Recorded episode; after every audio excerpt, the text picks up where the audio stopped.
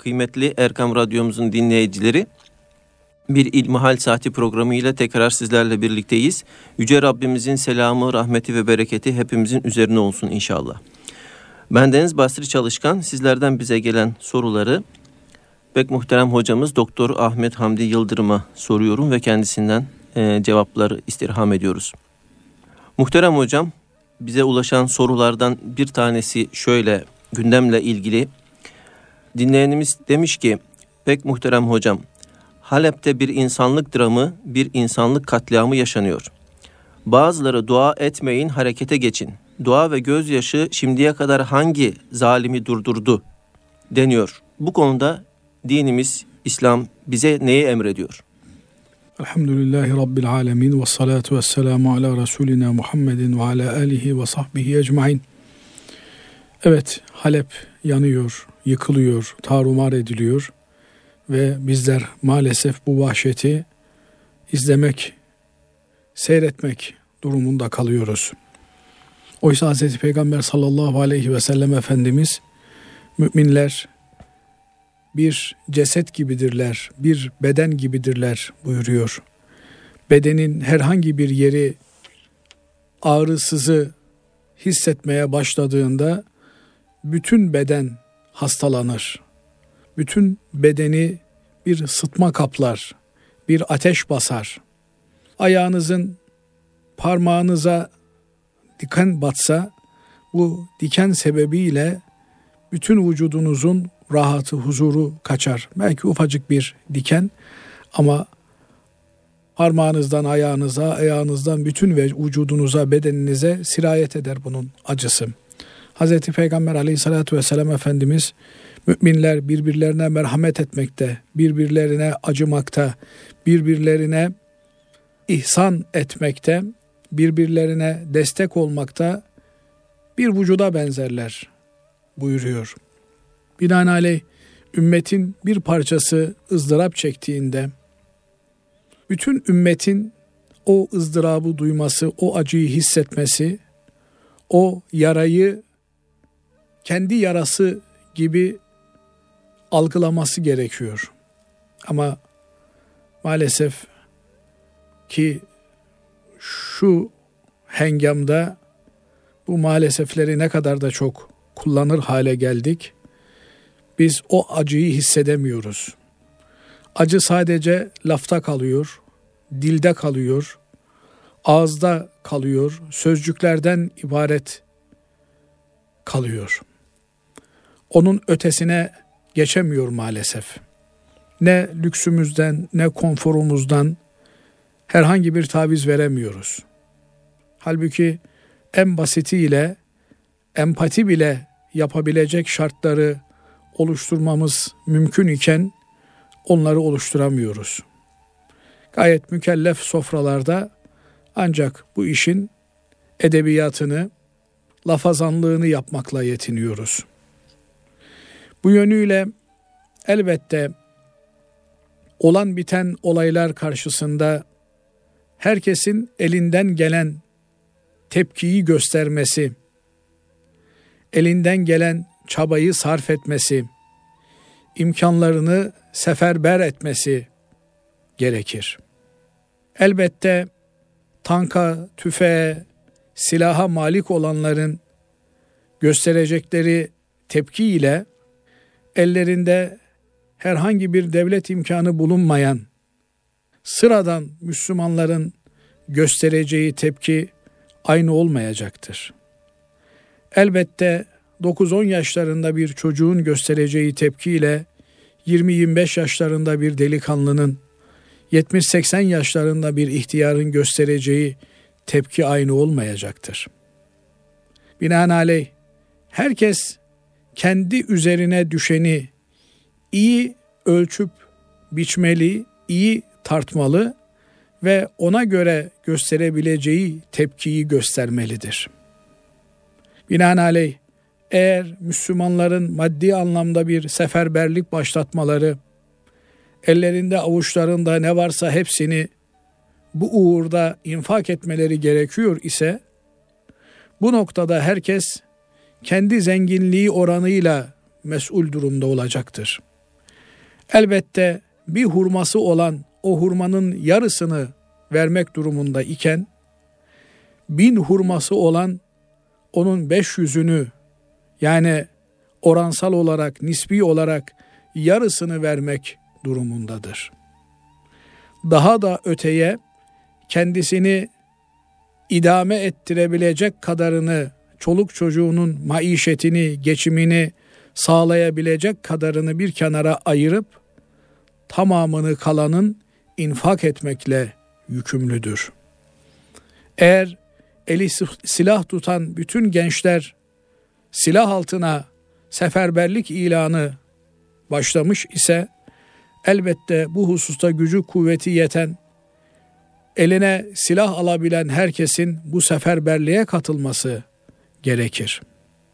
Fakat Cenab-ı Allah Kur'an-ı Kerim'inde hasta olanlara, topal olanlara, ama olanlara cihada katılma mecburiyeti yoktur. Katılmamaları halinde onlara bir sıkıntı yoktur diye buyururken bir şart ile bunu kayıtlamaktadır. Buyurmaktadır ki nasahu lillahi ve rasulihi Allah ve Resulü için samimi kalmaları, samimi olmaları, samimi nasihatlerde bulunmaları şartıyla. Yani hem elinden geleni yapmıyor hem de Müslümanların ilerlemesine engel olabilecek, mani olabilecek, onların psikolojilerini bozabilecek bir takım çabaların, uğraşların içerisine giriyorsa bir insan o zaman vebalin en büyüğünü yüklenmiş olur. Şimdi dua meselesine gelince evet. dua müminin silahıdır. Yani şöyle bir şey söylenebilir mi? Sen niye boşuna yiyip içiyorsun? Yiyip içmekle Halep'teki çatışmaları durdurabileceğini mi zannediyorsun?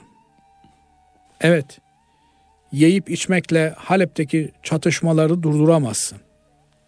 Ama yemeden içmeden kesildiğin zaman da savaşamazsın. Evet. Binaenaleyh yemek, içmek ne ise savaşmak için eline bir tüfek almak, silah almak ne ise psikolojik anlamda, manevi anlamda, manevi güç kazanma anlamına da gelecek şekilde dua silahıyla silahlanması gerekir insanın. Dua Müslümanın psikolojik olarak üstün olduğunu, her halükarda onu koruyan, kollayan, onu himayede himaye eden bir Rabbinin bulunduğunu ifade etmektedir. Dua ne demek? Sığınacağım bir Allah'ım var demek. Başvuracağım, ellerimi açacağım, yalvaracağım, yakaracağım bir Allah'ım var demek. Müslüman yeryüzünde güç kuvvet sahibi olan sadece ve sadece Allah'tır diye inanır. Allah'ın görünen ve görünmeyen orduları vardır. Allah azze ve cel en azgın Nemrud'u çok basit bir sivrisinekle imha etmiştir. Evet.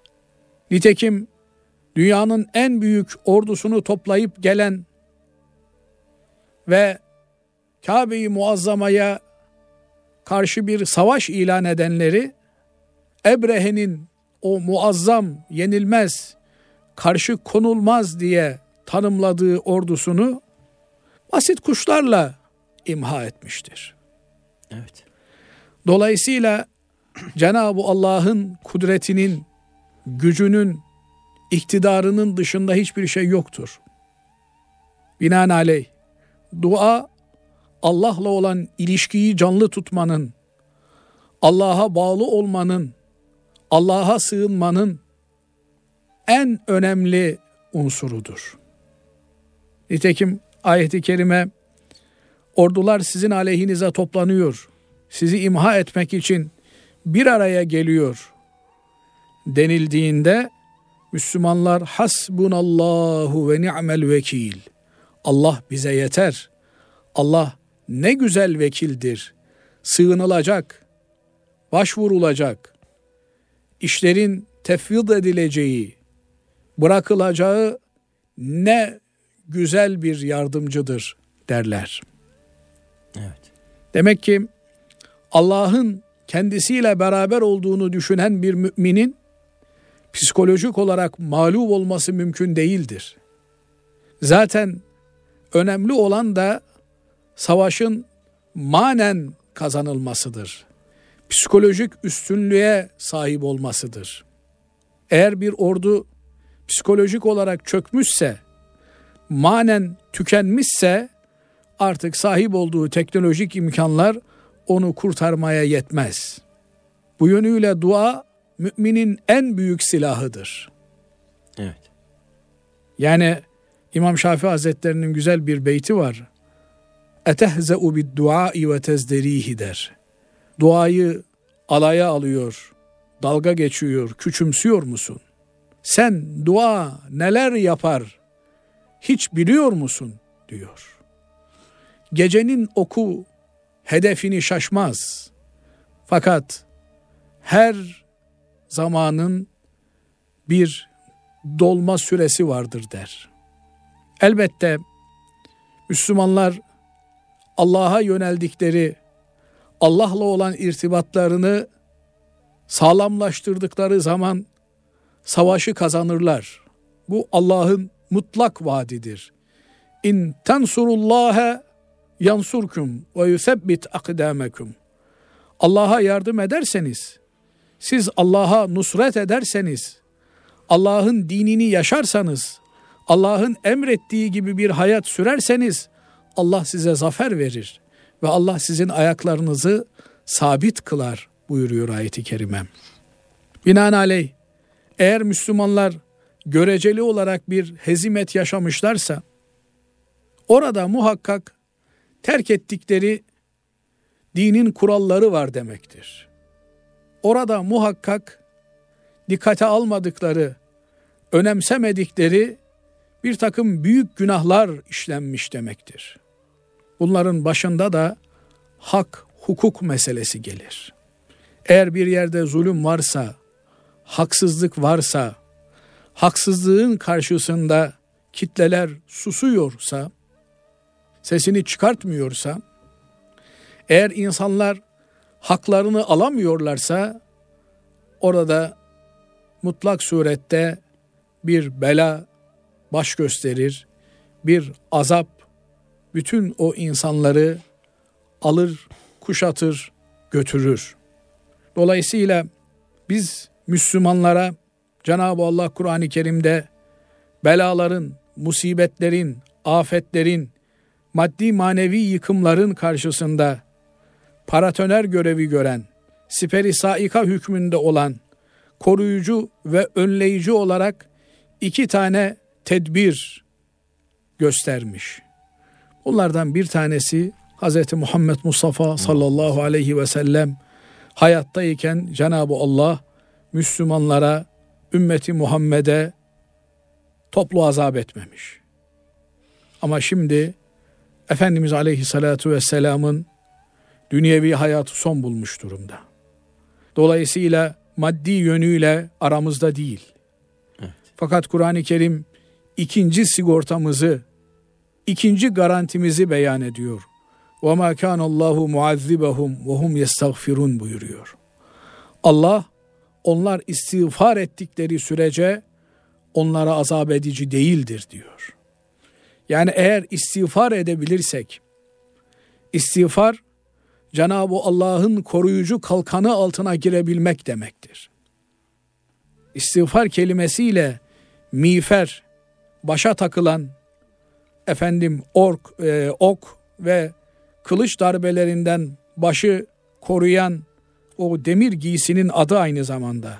Evet. Aynı kökten geliyor istiğfarla miğfer. Yani koruyucu bir kalkan sahibi olmak demek. Eğer Allah'a iltica ederler, Allah'a dayanırlar, Allah'a yönelirler, Allah'ın dinini yaşarlarsa o zaman Allah onlara azap etmez. Eğer bir yerde bir azap varsa muhakkak surette orada Allah'ın dinini yaşama noktasında eksiklik var demektir. Muhakkak surette Allah'ın şeriatı orada tam olarak yaşanmıyor demektir. Nitekim Kur'an-ı Kerim'i düzgün okuyan insanlar çok iyi bilirler ki Cenab-ı Allah eğer istiğfar ederseniz, Allah'a yönelirseniz Allah gökyüzünün kapılarını açar. Maddi manevi bereketler, bolluklar ihsan eder diyor. Evet. Fakat burada tesbihi, istiğfarı düzgün anlamak gerekiyor. Yani lisan ile bir şeyi söylemek tek başına yeterli olmuyor. Nitekim Hazreti Peygamber aleyhissalatü vesselam Efendimiz bir adamdan bahsediyor. Üstü başı toza toprağa bulanmış. Mazlum bir adam. Evet. Oysa mazlum denildiğinde bir başka hadisi şerifte diyor ki mazlumun duasını Allah'a ulaştırmasına mani olabilecek hiçbir şey yoktur. Evet. Mazlumun duası aracısız Allah'a ulaşır Evet. ve karşılık görür diyor. Evet. Üstü başı toprağa bulanmış mazlum bir insan dua ediyor, duası kabul olunmuyor. Niye? Çünkü melbesuhu haram ve meşrabuhu haram ve guziye min haram. Hadis-i şerifte Efendimiz Aleyhisselatü Vesselam'ın buyurduğu lafızlarla olmak kaydıyla yediği haram, içtiği haram, giydiği haram, haramdan beslenmiş, haksız, hakkı olmayan şeylerle nemalanmış, serpilmiş, böyle bir kimsenin duası nasıl kabul olsun? Dolayısıyla elbette dualar kabul olur. İmam Şafii'nin dediği gibi dualar fırlatılan oklardır ve bu oklar hedeflerini bulur. Ama bugün ama yarın hedefini bulur. Fakat duanın hedefini bulup yakalayabilmesi için oku çekenin mahir olması gerekir. Duası makbul bir insan olması gerekir. Ağzı temiz bir insan olması gerekir. Günaha bulaşmamış, lekelenmemiş, kirlenmemiş bir insan olması gerekir. Eli haramda olan birinin, efendim dili haramda olan birinin, kulağı haramda olan birinin, gözü haramda olan birinin duası nasıl kabul olsun? Dolayısıyla zaman zaman bir takım sözüm ona profesörler bu işler dua ile olmaz. Hazreti Peygamber Fetih suresi okuyarak Mekke'yi fethetmedi. Fetih suresiyle amel ederek fethetti gibi duanın, sure okumanın adeta hiçbir etkisinin olmadığını söylemeleri bunlar tamamen cahillikten kaynaklanan şeylerdir. Birilerinin ellerine tutuşturulan diplomalar onların alim olduğu anlamına gelmiyor maalesef. Alim olmak, irfan sahibi olmak demektir. İnsanlar maddi güçten çok manevi güce muhtaçtırlar. Evet. Eğer bir kimse ben yapamam, ben çaresizim, ben bittim, ben tükendim derse o zaten bitmiş, tükenmiştir. Zaten emperyalist güçler de bunu bize dikte etmeye çalışıyorlar. Sizin ne gücünüz var? Siz Batı'nın F-16'larına karşı, muazzam silahlarına karşı nasıl karşı koyabilirsiniz? Diyerek bunu ifade etmeye çalışıyorlar. Oysa bu gafiller 15 Temmuz akşamı bu milletin yalın ayak, ellerinde hiçbir silah olmaksızın sokağa fırlayıp nasıl tankları durduklarını, F-16'lara çıplak göğüslerini gerdiklerini unutuyorlar. Eğer dualar olmasaydı, duaların desteği olmasaydı, o manevi güç olmasaydı bunlar kesinlikle yapılabilecek şeyler değildi. Evet. Dolayısıyla elbette duaya devam edeceğiz.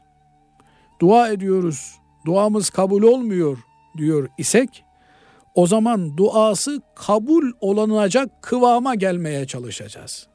Evet. Demek ki bir eksiğimiz var. Demek ki biz düzgün bir Müslüman değiliz. Demek ki namazımızı düzgün kılmıyoruz, kılamıyoruz. Demek ki namazımızı camide kılamıyoruz. Demek ki secdeye alnımızı koyduğumuzda alemlerin Rabbinin huzurunda olduğumuzu unutuyoruz. Başka şeylerle meşgulüz. Demek ki sabah namazını camide eda edemiyoruz. Demek ki gecenin bir vaktinde iki rekat Cenab-ı Allah'ın huzuruna dikilip tazarru ve niyazda bulunamıyoruz demektir. Yoksa Allah'ın gücü ve kudreti her şeye yeter. Allah'ın görünür, görünmez orduları her şeyin üstesinden gelir. Ama o dualar bizi bir zaman sonra şunları sormaya sevk etmeli. Ben dua ediyorum ama duanın şartlarını yerine getirebiliyor muyum? Dua ettiğimde sadece bu dua cümleleri lisanımdan kuru kuruya çıkan cümleler olarak mı kalıyor?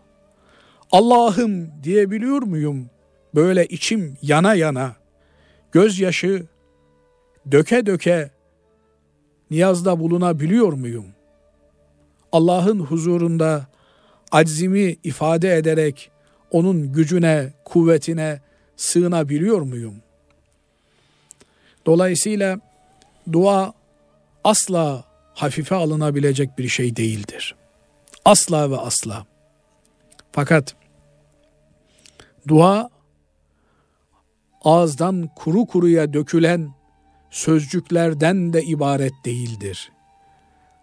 Samimi bir şekilde yapılan dua, gönülden yapılan, içten gelen dua insanı fişekler, insanı harekete geçirir, yerinde durdurmaz. O dua bir adım ötesinde kabulünün alameti olarak insanı harekete geçirir. Evet. Ama öyle dualar da var ki işte dostlar alışverişte görsün, dua etmedi de demesinler diye yapılan dualarsa onlar hiçbir fayda hakikaten temin etmezler. Evet. Fakat Cenab-ı Allah eğer dualarınız yok olacaksa Allah size niye değer versin der. Yani bizim Cenab-ı Allah'la olan irtibatımız, ilişkimiz, alakamız dualar üzerinden kurulmaktadır. Cenab-ı Allah dua edin ben duanızı kabul edeyim buyurmaktadır. Evet. Dua ederken de duanın adabına dikkat etmek lazım. Basri hocam. Nedir hocam? Biliyorsunuz. Evet. Kur'an-ı Kerim'de Musa Aleyhisselam'dan uzun uzadıya bahsedilir. Evet. Musa Aleyhisselam Beni İsrail'e hadi şurada Cebabire denilen bir kavim var onlarla savaşacağız dediğinde onlar diyorlar ki izheb ente ve rabbuke fekatile inna hahuna kaidun. Evet. Al Rabbini git siz savaşın. Evet. Biz burada oturacağız diyorlar. Yani dua ederken ya Rabbi onları yok et, ya Rabbi bunları mahvet, ya Rabbi sen onların üstesinden gel diye havaleci dualardan daha ziyade ya Rabbi şu gavurların yok olmasında bana da bir hizmet lütfeyle ya Rabbi. Ya Rabbi onlara atacak bir yumruğu bana da nasip eyle ya Rabbi diyerek işin içine kendimizi çekerek dua etmemiz lazım. Evet. Yoksa havaleci bir mantıkla dua etmek bizden beklenen, bizden arzu edilen dua şekli değildir.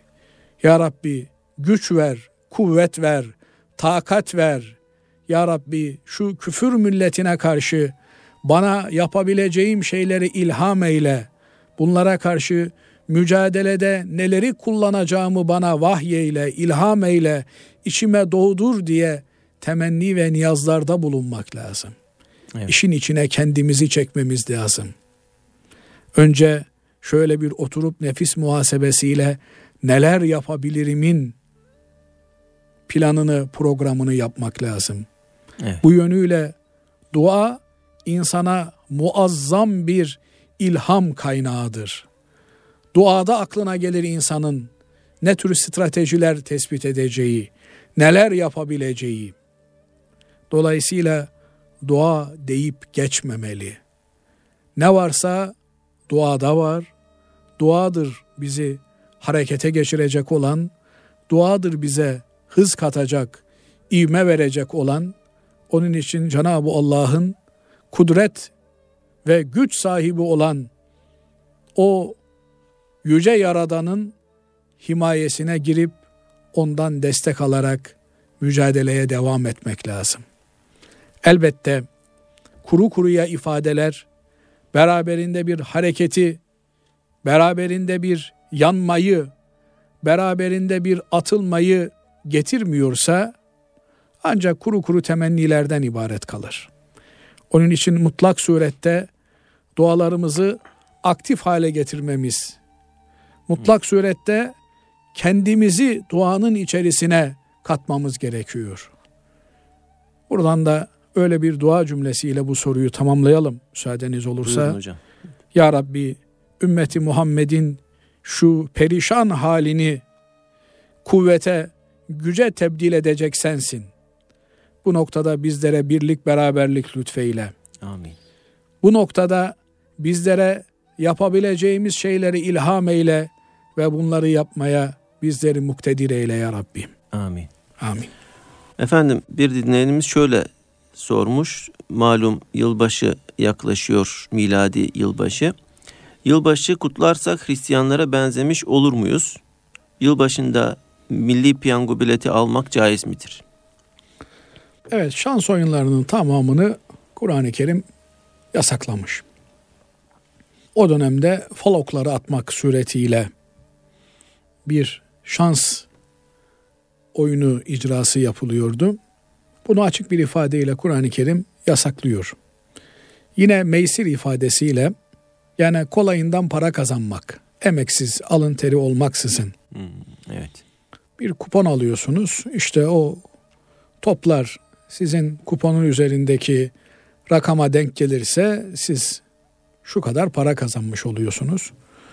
Bunlar emeksiz başkalarının emeklerini sömürerek başkalarının alın teriyle kazandıkları paraları batıl yollarla haksız yere kazanmak anlamına geldiği için dinimiz bunları caiz görmemiş, helal görmemiş, haram kılmış.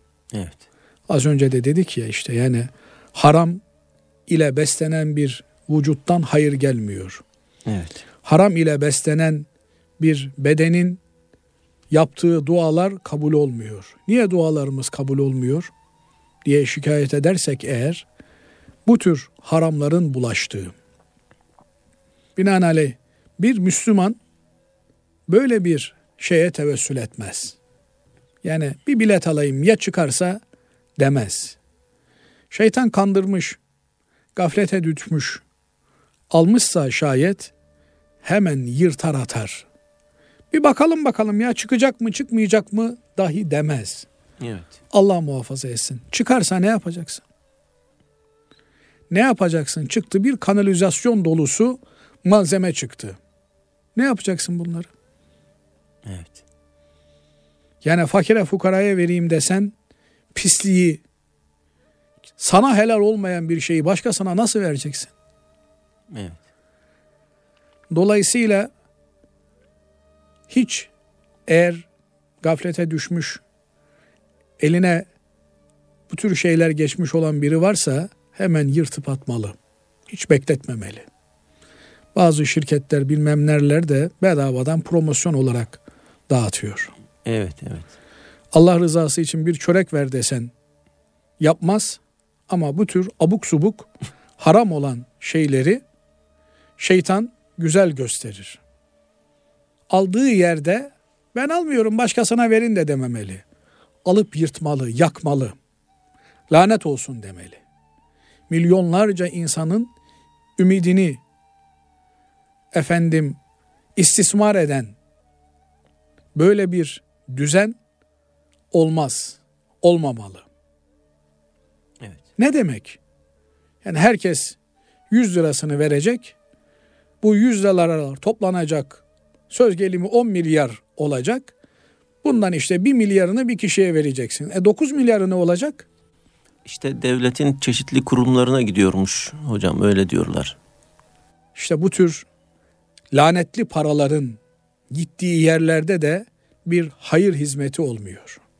Evet. Bu paralar lanetli olan, ahlı olan, haksız olan vergilerde de böyle. Eğer bir vergi haksız yere alınıyorsa, standartların üstünde alınıyorsa, ah ile alınıyorsa, lanetli ise o devletin ekonomisi sittin sene düzelmiyor. Ya niye düzelmiyor bizim ekonomi? Düzelmez. Evet. Çünkü Anadolu insanının güzel bir sözü var. Haydan gelen huya gider diyor. Zahmetsizce alınan, karşılığında alın teri dökülmeyen paralar insanlara mutluluk getirmiyorlar. Aksine lanet getiriyorlar. Bakınız insanlığın Müslüman olsun olmasın herkesin ortak hedefi mutlu olmaktır. Cenab-ı Allah mutlu olmanın yolunu Allah'a kul olmak olarak vazetmiş. Allah'a kul olursanız mutlu olursunuz. Elhamdülillah Müslüman insan mutlu insandır.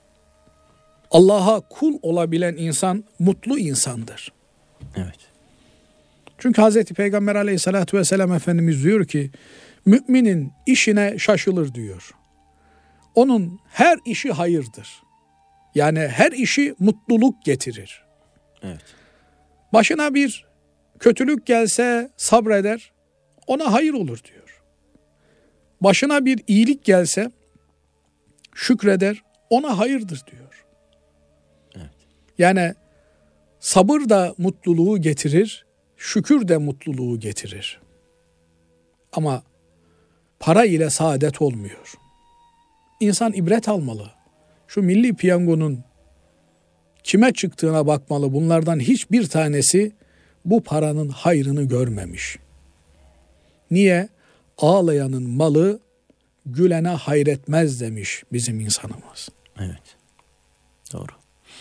Haram olsun, zehir zıkkım olsun diyerek verdiği bir paradan hayır göremezsin. Helal hoş olsun. Efendim bereketini göresin diyerek yapılan bir ticaretin mutluluğu, saadeti, hayrı olur. Onun için bizde alışverişten sonra bereketini gör denir. Evet. Hem alıcı hem satıcı bereketini gör der. Bu rıza ile yapılan, karşılıklı anlaşmayla yapılan ticaretlerin neticesinde söylenen bir şeydir. Binaenaleyh bir Müslüman böyle bir şeyden hayır beklemez, buna tevessül etmez. Bir şekilde eline geçmişse orta yerde bunu yakıp atar. Hiç neticesini bile beklemez. Müslümanın böyle bir şeyle işi olmaz. Evet. Müslümanın bayramları da belli. Cenab-ı Peygamber aleyhissalatü vesselam Efendimiz Medine'ye geldiğinde bakmış cahiliye müşrikleri, efendim Yahudiler, Hristiyanlar belli günleri bayram yapmışlar. Efendimiz Aleyhisselatü Vesselam da Allah'ın vahyiyle Müslümanların iki bayramı olduğunu söylemiş. Ramazan bayramı, kurban bayramı. Bu bayram günlerinde mutluluğu izhar etmek, göstermek farz Müslümanlara. Yiyip içmek, mutlu olmak farz. Ben oruç tutacağım desen tutamazsın, haram. Ben camiden dışarıya çıkmayacağım desen olmaz çıkacaksın. Çoluğunla çocuğunla beraber mutlu mesut kolu komşunla akrabalarınla beraber bir gün geçireceğim. Bugün bayram. Evet. Ama bunların dışında Müslümanın bayramı yok. Yani yılbaşı Müslümanların bir bayramı değil. Yılbaşı Müslümanların kutlayabileceği bir şey değil. Yılın ortasındaki herhangi bir gün neyse başındaki gün de onun için aynıdır. Evet. Sadece takvimden bir sayı seneye ilave olmuştur. Bunun dışında hiçbir anlamı bulunmamaktadır. Eğer bugüne ekstra bir anlam yüklemek, bugünün kutlanması sadedinde adetinin dışında bir işte bulunmak söz konusu ise bundan kaçınmalıdır mümin. Efendim birine tebrik göndermek, ne bileyim bu münasebetle, bu vesileyle hediyeleşmek, bütün bunlar Müslüman için sakıncalı şeylerdir. Müslüman kendi bayramlarında, kendi önemli günlerinde bu tür hediyeleşmeyi yapar. Daha doğrusu hediyeleşmek için bir gün arayışına girmez. Evet. O tabii bir şekilde yarım elma, gönül alma kabilinden her fırsatta Müslüman kardeşine basit dahi olsa onu hatırladığını, onu sevdiğini, onun gönül dünyasında ayrıcalıklı bir yere sahip olduğunu hissettirecek şekilde hediyeler verir. Bu hediyeyi de baştan savma bir şekilde değil, hakikaten planlamış, programlamış, bir manası olan, bir ehemmiyeti olan, karşıdaki insanın da hissedebileceği bir düzeyde samimi bir şekilde yerine getirir. Bazen bakıyorsunuz yapmacık. Aman işte hediye olsun da ne olursa olsun şeklinde değil. İşten gelerek samimi bir şekilde bunu yapmak lazım. Hasılı kelam bu tür şeyler eğer bir takım inanç gruplarının malı haline gelmişse özellikle Müslüman bunlardan uzak durmalıdır. Evet. Yani bu yılbaşının e, direkt olarak Hristiyanlıkla bir bağı e, var değil mi hocam? Yani direkt olarak Hristiyanlıkla da bir bağının olmadığını söylüyorlar. Ama maalesef Hristiyan dünyası bunu sahiplenmiş durumda. Evet. Yani efendim Hristiyanlar İsa Aleyhisselam'ın doğum günü olarak bildiğim kadarıyla 25 Aralık'ı Doğrudur. kutluyorlar. Bu yılbaşı onun haricinde tamamen pagan kültüründen esinlenerek ortaya çıkmış bir şey. Kaldı ki bir peygamberin doğum gününü kutlamak o peygamberin getirdiği inanç esaslarına, şeriata aykırı işler yapmakla olmaz. Yani o peygamber birbirinize zulmetmeyin diyor. O gün yapılan zulmün haddi hesabı yok. Taşkınlık yapmayın diyor. O gün yapılan taşkınlığın haddi hesabı yok. Evet. Yani o günü insanlar insanlıktan çıkmaya bir araç olarak kullanıyorlar. Böyle bir şeyin olması mümkün değil. Yani insan normal bir insan aklıyla bakıldığında böyle bir kutlama, böyle bir uygulama olmaz. Nasıl ülkeler, devletler, toplumların uyuşturucuya müptela olmasına karşı tedbir alıyorlar ise bu tür saçmalıklara karşı da tedbir almaları gerekiyor. Yani binlerce insan o gün insanlıktan çıkma yarışı içerisine giriyor. Maalesef evet hocam. Yani hayvanlık bile bir seviye o seviyenin altına inme yarışı içerisine giriyor. Ve maalesef e, bunu önleyici tedbirler almak yerine düzenleyici, kolaylaştırıcı tedbirler alınıyor ki buna da bir mana vermek mümkün değil. Yani adeta insanlar bugünü bir barbarlaşma, insanlıktan çıkma günü olarak görüyorlar. İşte ne bileyim e, saldırılardan tutun da kavgalara, dövüşlere, sokaklarda abuk subuk manzaralara kadar. Dolayısıyla Müslüman vakur bir duruş sergilemeli ve bugünü herhangi bir gün gibi geçirmeli. Ne bugüne ait ekstra bir hayır faaliyeti ne de ekstra bir farklılık icat etmemeli. Evet. Evet. Değerli hocam teşekkür ediyoruz. Allah razı olsun. Bir diğer sorumuz şöyle. Yıl içinde param eksilip artıyor. Bunun zekat hesabını nasıl e, yapacağım demiş dinleyenimiz. Evet. Bununla ilgili zaman zaman konuşuyoruz. Doğru, Yine evet. bu vesileyle söylemiş olalım. Her Müslümanın bir zekat günü vardır. Söz gelimi zenginlik nisabı denilen belli bir meblağ paraya sahip olduğu günü kaydeder.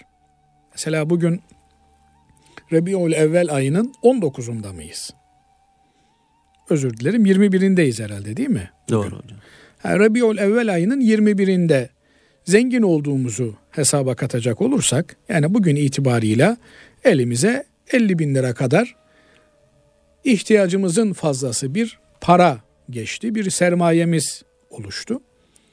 Seneye 1438'deyiz şimdi. 39, 39 evet. yılı geldiğinde hicri olarak tabi zekatımızı hesaplıyoruz. Elimizde 40 bin lira kalmış veya daha da değerlenmiş sermayemiz 70 bin liraya ulaşmış. O gün elimizdeki olan paranın zekatını vereceğiz. Sene içerisindeki kayıplar veya ilaveler herhangi bir şekilde dikkate alınmayacak. Sene sonu yani tam o gün, bugün neydi? 21 Rebiul evvel ayı 1438 bugün. Evet. Efendim tam bir sene sonra 21 Rabiul evvel 1439 yılı geldiğinde elimizde ne var? Şu kadar para var. Evet. Şu kadar zekata tabi e, zenginliğimiz, servetimiz var. Onun zekatını ödeyeceğiz. Belki işte söz gelimi 100 bin liralık bir zekat matrahı oluştu. Belki o 100 bin liralık zekat matrahının 50 bin lirası, 60 bin lirası bir hafta önce oluşmuş. Evet. Dolayısıyla bizim için önemli olan zekat günümüzdür. Tarih bugün, çok önemli. Bugün zekat günü, hicri evet. olarak zekat günü doğum günümüzden daha önemli bir gündür. Yani dinimize göre zengin sayıldığımız günü mutlaka kaydetmemiz Kaydedeceğiz gerekiyor. ve o günün her seneyi devriyesinde oturup zekat hesabımızı yapacağız.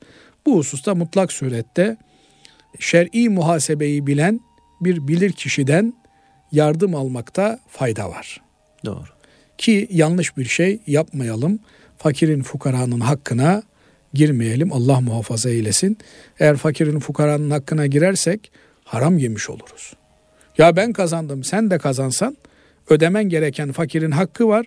Onu ödemediğin sürece diğer malın da haram olmuş olur. Allah muhafaza etsin. Allah Çok hassas bir konu.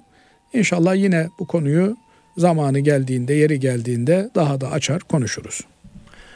Teşekkür ederiz hocam. Allah razı olsun. Değerli dinleyenlerimiz İlmihal Saati programımıza son veriyoruz burada. Bir dahaki hafta tekrar sizlerle buluşmak dileğiyle Allah'a emanet olunuz.